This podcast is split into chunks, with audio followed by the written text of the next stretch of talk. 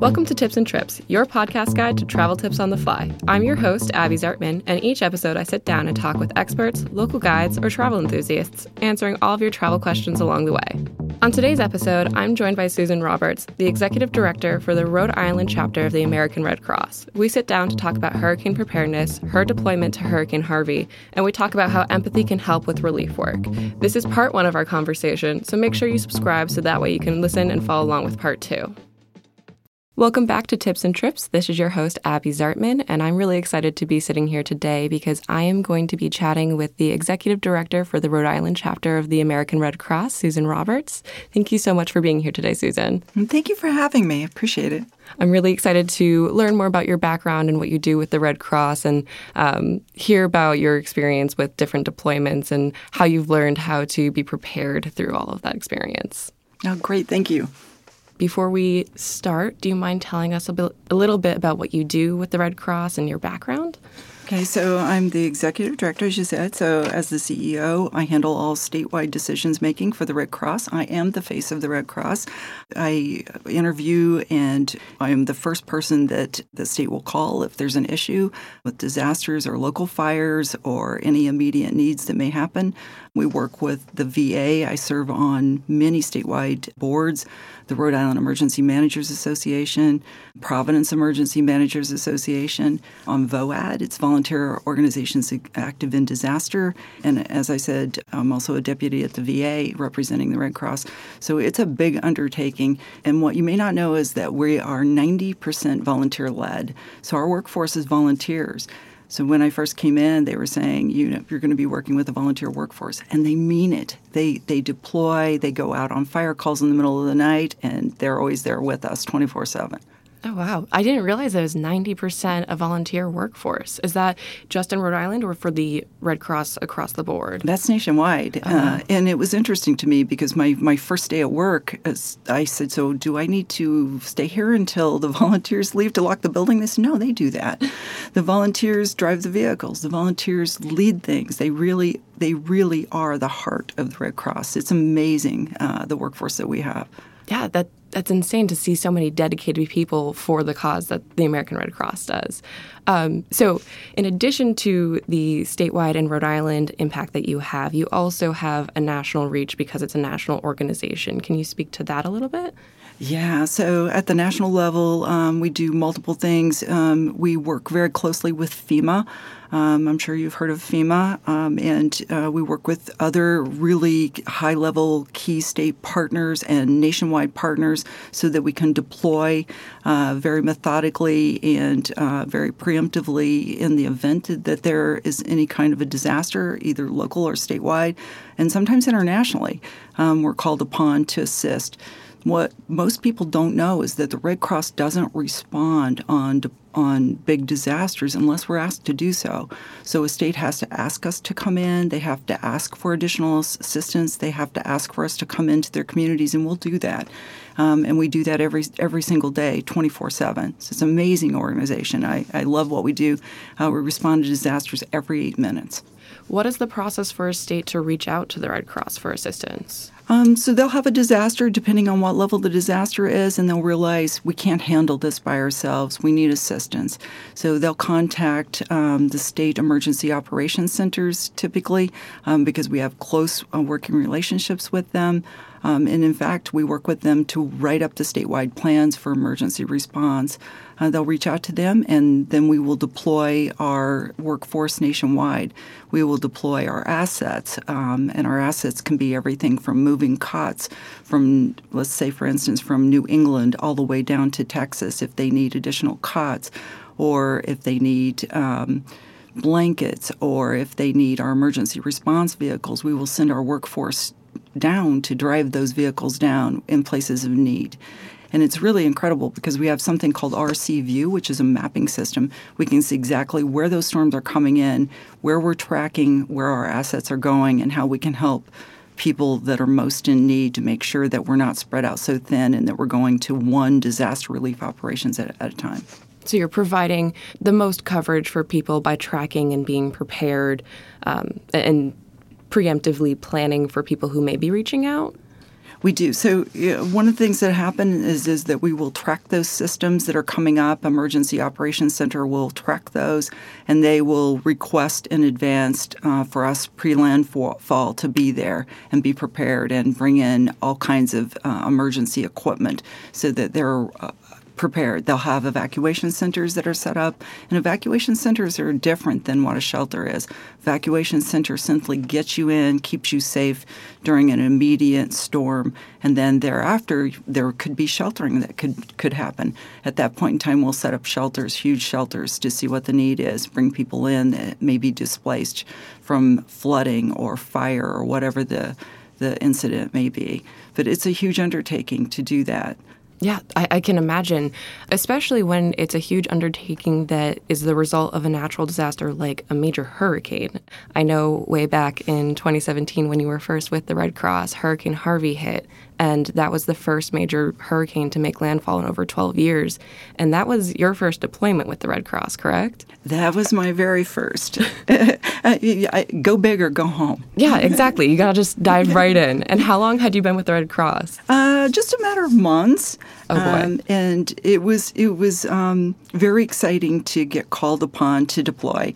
So uh, I was really excited about it, um, and I was told that I was going to be flown into Houston, and then I would be airlifted in by the National Guard into the place of need.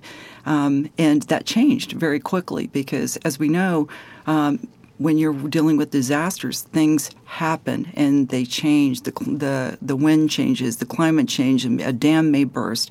So there's all kinds of things that may happen in, in a matter of moments. You need to be prepared and know what to do and be um, adaptable to what's happening because things can happen very quickly and you, and it changes and that's exactly what happened. And i got to tell you frankly i wasn't happy about being airlifted in so that was great to hear that i didn't have to get airlifted out. You got to avoid the heights and dealing with that dropping in. Uh, that must have been uh, terrifying facing that. But yeah. so obviously if you've only been with the red cross for a few months prior to your deployment you had to have had some other personal way to prepare for this? What let like how did you get into the mindset to be able to go down and help with the Hurricane Harvey relief? So I've always been a humanitarian at heart. Mm-hmm. I love helping people. Um, anything that I can do to put myself in their position, I think helps me to prepare to figure out what they may need. So I t- really try to put myself in that mindset. How would I feel? if it were me and I had to leave my home and leave everything? What would I need if I needed to get out very quickly? Those kinds of things. And who would I want to reach out to? And and so you just kind of put yourself in those places. Um, I'm a former lobbyist by trade um, and did that for many, many years. So I, I, learned lots about negotiations and lots about talking to people and listening and and trying to make sure that we're all working together to get to the right answer for the right reasons.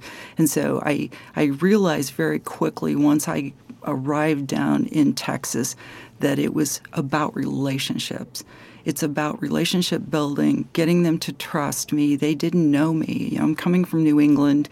I'm going into Texas, and I'm walking into their operations center and and representing the Red Cross, and they've never met me. And we have to remember, not only are their state response folks and they're working, but they've also been impacted and their families have been impacted. And so they're dealing with emotional issues on the side too. They handle it well and they're trained to do that. But um, they're also handling that, and you just need to keep that in back back of your mind. Yeah, it's a deeply personal situation for everyone involved, and I'm sure that also, as an empathetic person, you're there and you can feel that. Were there any particular stories, any people that you met that really left a mark on you and um, change your perspective on on the whole situation? Yeah, there were several. It's it's interesting being at the state EOC. Um, you don't really meet folks one on one, client wise, but I did get the opportunity to do that, going out to the shelters. Um, we we had folks that had already they were into week two of being away from their homes. So think about that. You're away from your home. You don't have the things around you that you typically do to make you feel very comfortable. And some of the things that would make you feel like you would want to be normal again would be things like um, setting up a laptop and being able to get on your laptop to tell other people, you know, I'm here, I'm okay, we're okay.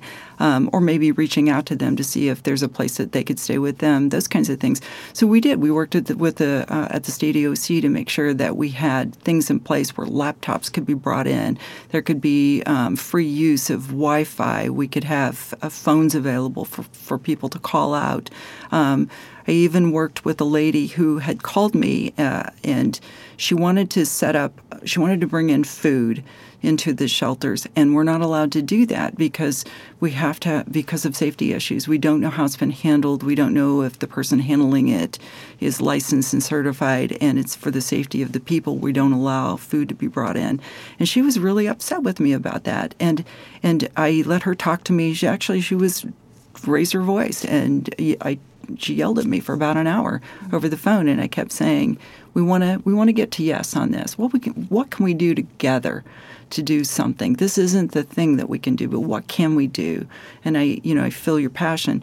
And she and I, she hung up on me, and the next day she called me and apologized, and she said.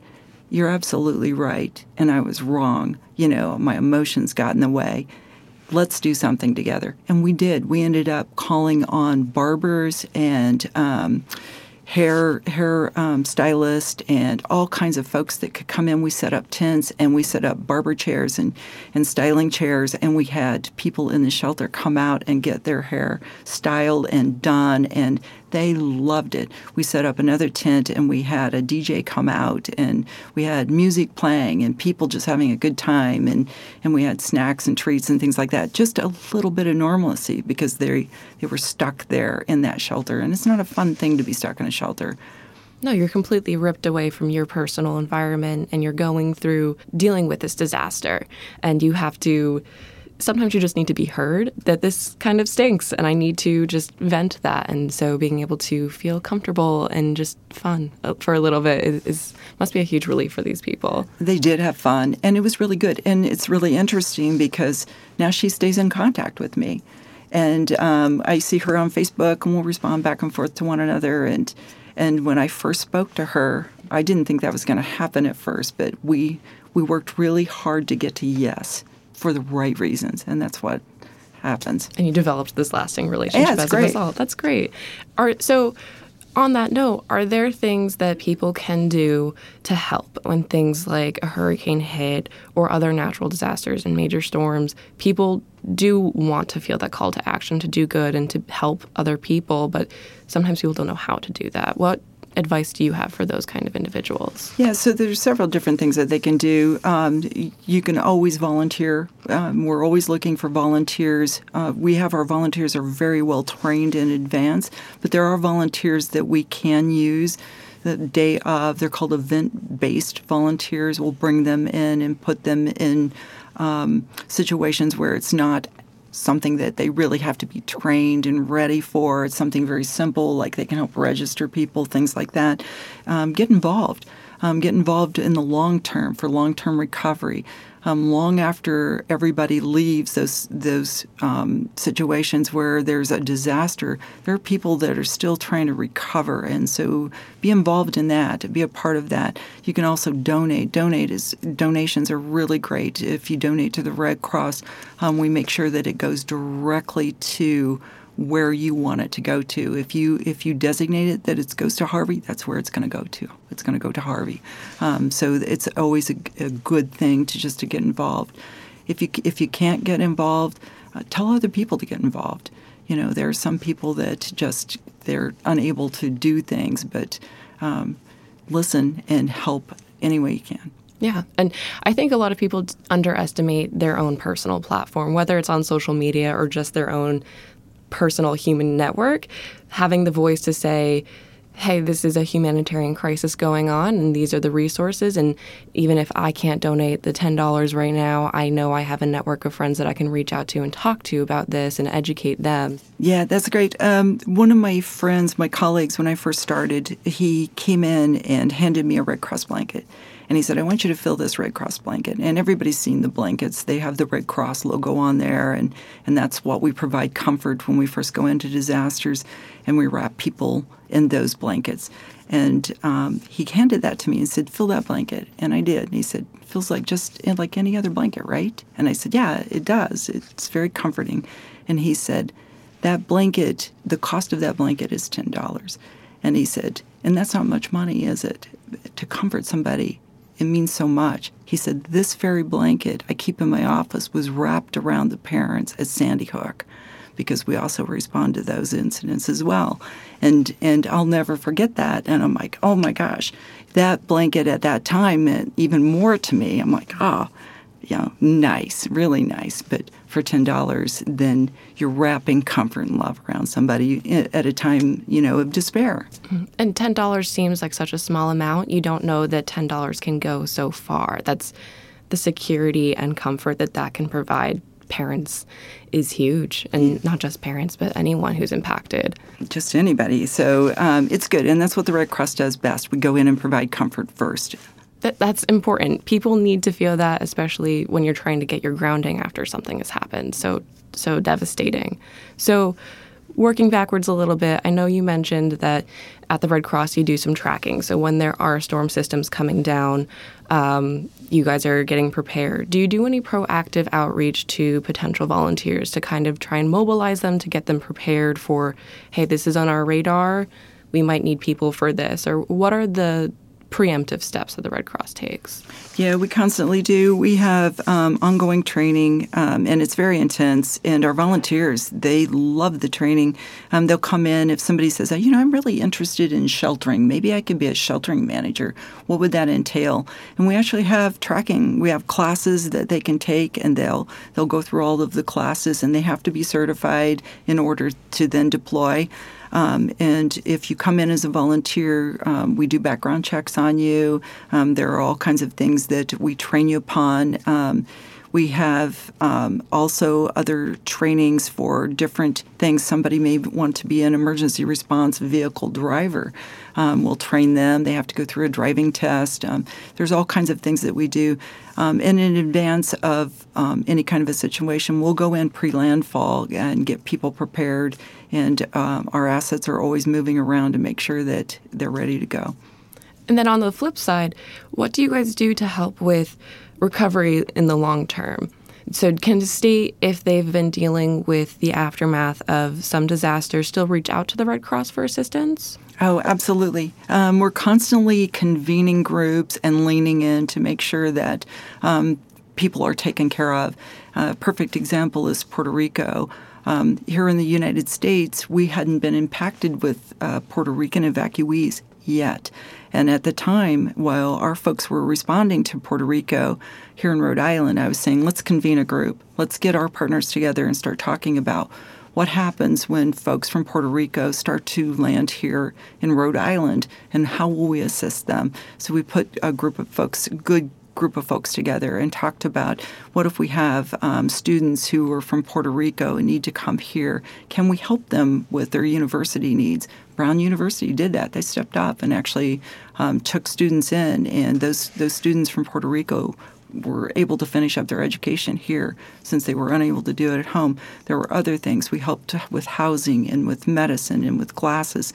It was just a great group of partners to pull together and make sure that they were taken care of. That's amazing. How do you build those partnerships with, like, with Brown, for example? How do you get these organizations and universities involved in these efforts? So it's ongoing, um, and everything's about partnerships and relationships. Um, uh, when I leave here, I'm going to a meeting. It's the Rhode Island, it's the Volunteers Active in Disaster meeting, VOAD, and the, many of those partners are at that table. And if they're not at that table at the time, we'll call on them to be a part of that discussion because we want to have a uh, proactive discussion about in the event something were to happen, this is what the expectations from the Red Cross can be. This is what you can get from us. What can we get from you? What can we get from you and you and you? So that everybody at the table knows what gaps we have missing, and then we'll go out and search for that partner to come in and say, "Now I think we're we're full. You know, we've got we've got a full plate. We can take care of everyone." So you're you're making sure that you have a full arsenal, being able to go and step up to anything that that may happen. That's right. You've been listening to Tips and Trips with me, your host, Abbey Zartman. My guest this week was Susan Roberts. Make sure you tune in next week so that you can listen to part two of our conversation. You'll find links to the references we discussed in this week's episode description on whatever device you listen to the show on. If you enjoyed this week's episode, please subscribe and invite a friend to travel along with us. Special thanks to Insure My Trip for sponsoring the podcast, Julie Loffredi for production assistance, Brittany Janae for creating our logo. This episode was recorded in Warwick, Rhode Island at Starflight Studios. Tips and Trips is supported by Insure My Trip, the better way to buy your travel insurance. Backed by their best plan and best price guarantee, you can compare benefits, get quotes, read fellow traveler reviews, and buy your policy all in one place. Go to insuremytrip.com to get your free quote today.